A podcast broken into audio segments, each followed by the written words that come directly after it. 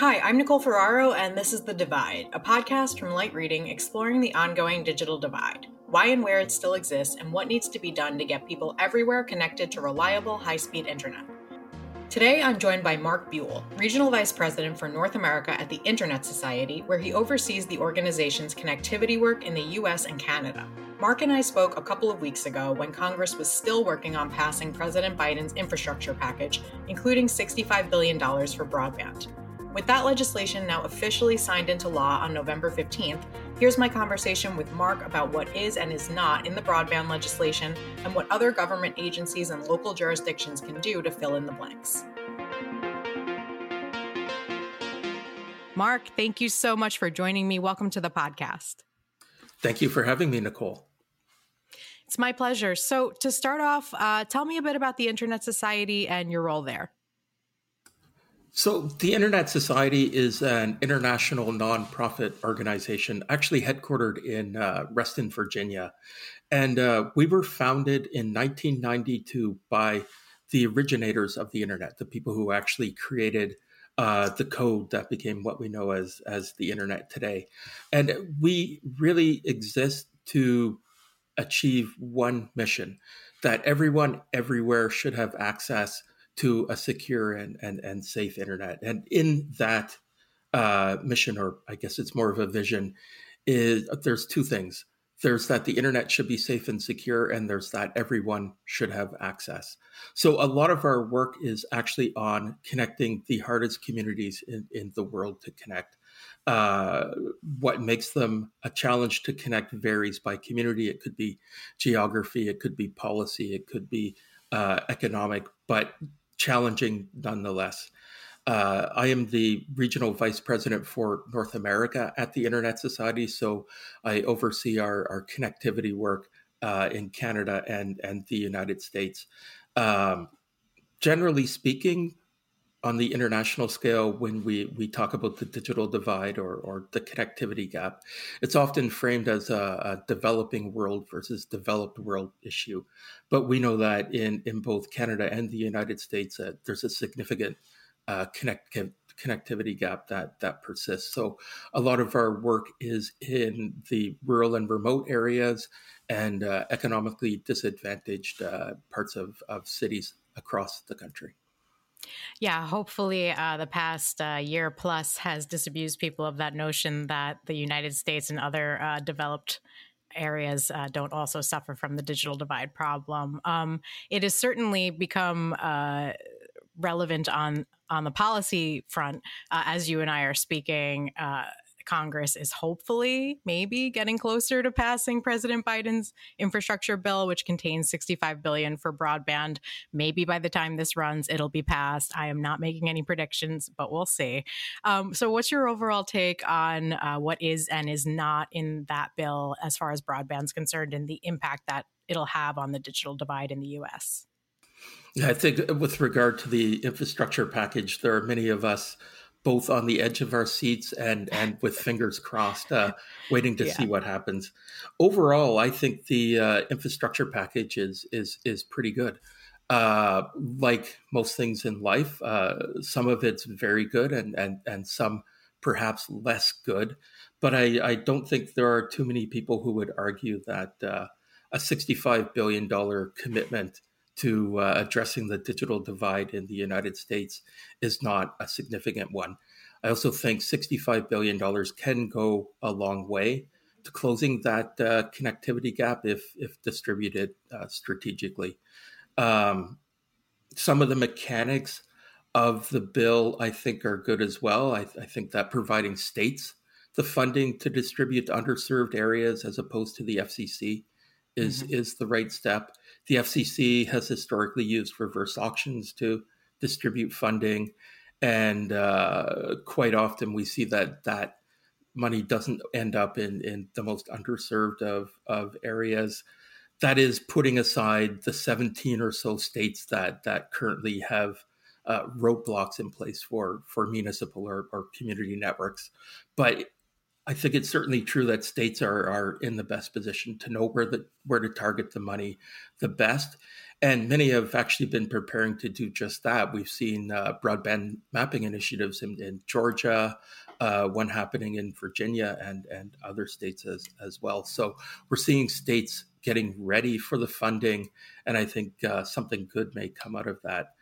Uh, I also think it's good that uh, I also think the requirement for ISPs to receive funding through the infrastructure package to provide speeds of 100 uh, down, 20 up is is a good step. It's a significant upgrade over uh, the FCC's currently definition of broadband of, of 25.3. There are some less good things, though. Uh, there are no specific callouts for municipal networks or, or community networks. Uh, and those are certainly a critical model for areas of the country where there's no return on investment for traditional ISPs to, to, to build uh, infrastructure.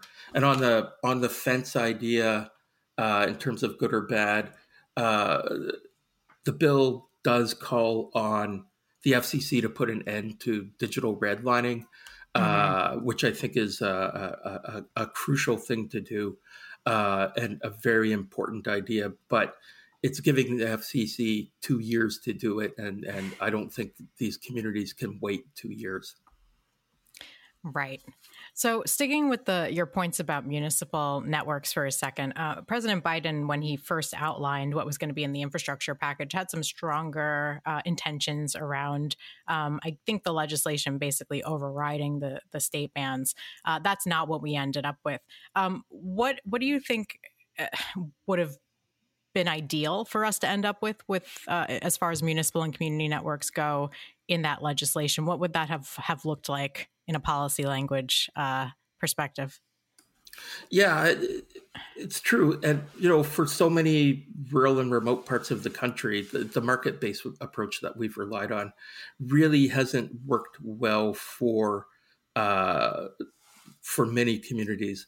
Um, at the Internet Society, we believe that that small local and, and regional ISPs or uh, cooperatives should be able to access federal funding as easily as as large national ones.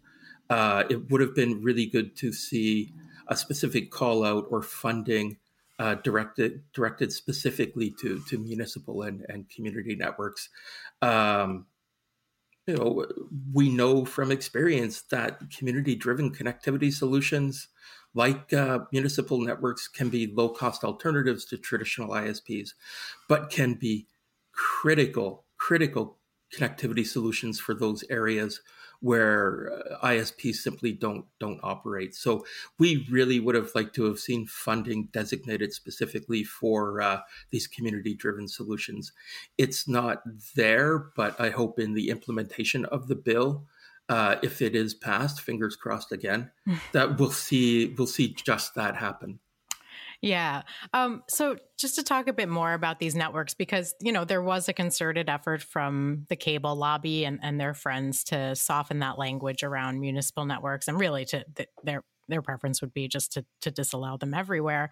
Um, can you talk to me about some municipal networks that you know of that are particularly successful and and why? Um, just talk a little bit about what makes these networks work and why we should be fighting for more of them. Well, one of the reasons I think we should be fighting for more of them, and I'll I'll get to some of the ones that that I think are successful in a in a moment. But you know, we've been relying on the same model of funding access for decades now. Uh, the model of connect as many people as you can as quickly as you can for the least amount of money. That model fails the hardest areas to connect and those are the areas that that need access the most if that model worked we wouldn't be having this conversation today right. so i think it's very definitely time we start looking at at innovative models like community uh, networks or municipal networks to, to, to, bridge the digital divide. You know, we, we see them work in, in, in a lot of different situations.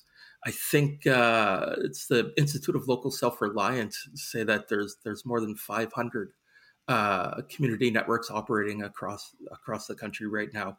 And, you know, it, they range in size uh, from NYC Mesh in New York City, which is a, a very successful urban network bringing access to uh, to communities that that need it. To uh, at the Internet Society, we worked with uh, a small Native Hawaiian community in Hawaii on the island of Oahu called uh, Pu'uhonua o Waimanalo in 2019 to build a network. Before they had a community network, uh, they had no access whatsoever. Even even cell phone was was spotty. Uh, by the end of 2019, they had their own network operating it successfully. Uh, they've actually expanded it in, in 2020, but um, the timing there is is key, right? Mm-hmm. This was the end of 2019, and we all know what happened in the the first part of, of 2020 uh, the kids who live in this community were able to continue to go to school. People could book their vaccine appointments online. You name it. I, I think we all know the the benefits that the internet offers. So. Uh, it, there are so many different models of networks and they can work in so many different places. Uh, I certainly would never argue that they are rep- a replacement to the traditional ISP model because, while I, I, I say that model has failed uh, a lot of communities, it's also been tremendously successful. I mean, mm-hmm. that model brought half of the world's population online, so it's it's clearly done something right. But in those areas where it simply doesn't work, we need to look at alternatives. So, is there anything that you think agencies like the FCC can do to pick up where the legislation has left off on the municipal network issue and, and the digital divide? The one glaring gap I see in the legislation is a lack of commitment to uh, to address broadband mapping in, in, in the U.S. The fact is, good policy is is built upon good information, and we don't have good information about who is and, and who isn't connected uh, the broadband mapping regime that is currently employed by the FCC is is woefully inadequate and and um, horrendously inaccurate. Uh, that tool should have been fixed years ago. It mm-hmm. is what guides who gets money to connect communities and and who doesn't. But now, with the prospect of of spending, you know, upwards of sixty five billion dollars to connect the unconnected, it's become much more urgent. Right. But the FCC is pretty far off from having that map uh, existing in real life, isn't it? Yeah, you're absolutely correct. And I think that's why you see states like Virginia and Georgia and others uh, right. picking up where the FCC is is currently failing and right. and building their own maps. They they know they're getting money through this uh, this uh, infrastructure package, and you know I, I believe uh, that the states want to spend it in, in, in the best way possible to really actually connect the people in their states that, that aren't connected yet. And hopefully, if the FCC actually gets it, its full membership confirmed before the end of the year, it can actually uh, move on that that mapping issue a bit more uh, in in in the upcoming year, at least. absolutely, absolutely. Well, thank you so much, Mark. I really enjoyed talking about all of this with you, and I hope you'll come back and chat with me again sometime. Great. Thank you, Nicole. Thank you again, Mark, for joining me. Thank you as well to our producer, Pierre Landrio, for making this episode. Be sure to subscribe to the Light Reading Podcast for more episodes of The Divide, as well as interviews and insights from the Light Reading team. Thank you for listening. We'll see you next time.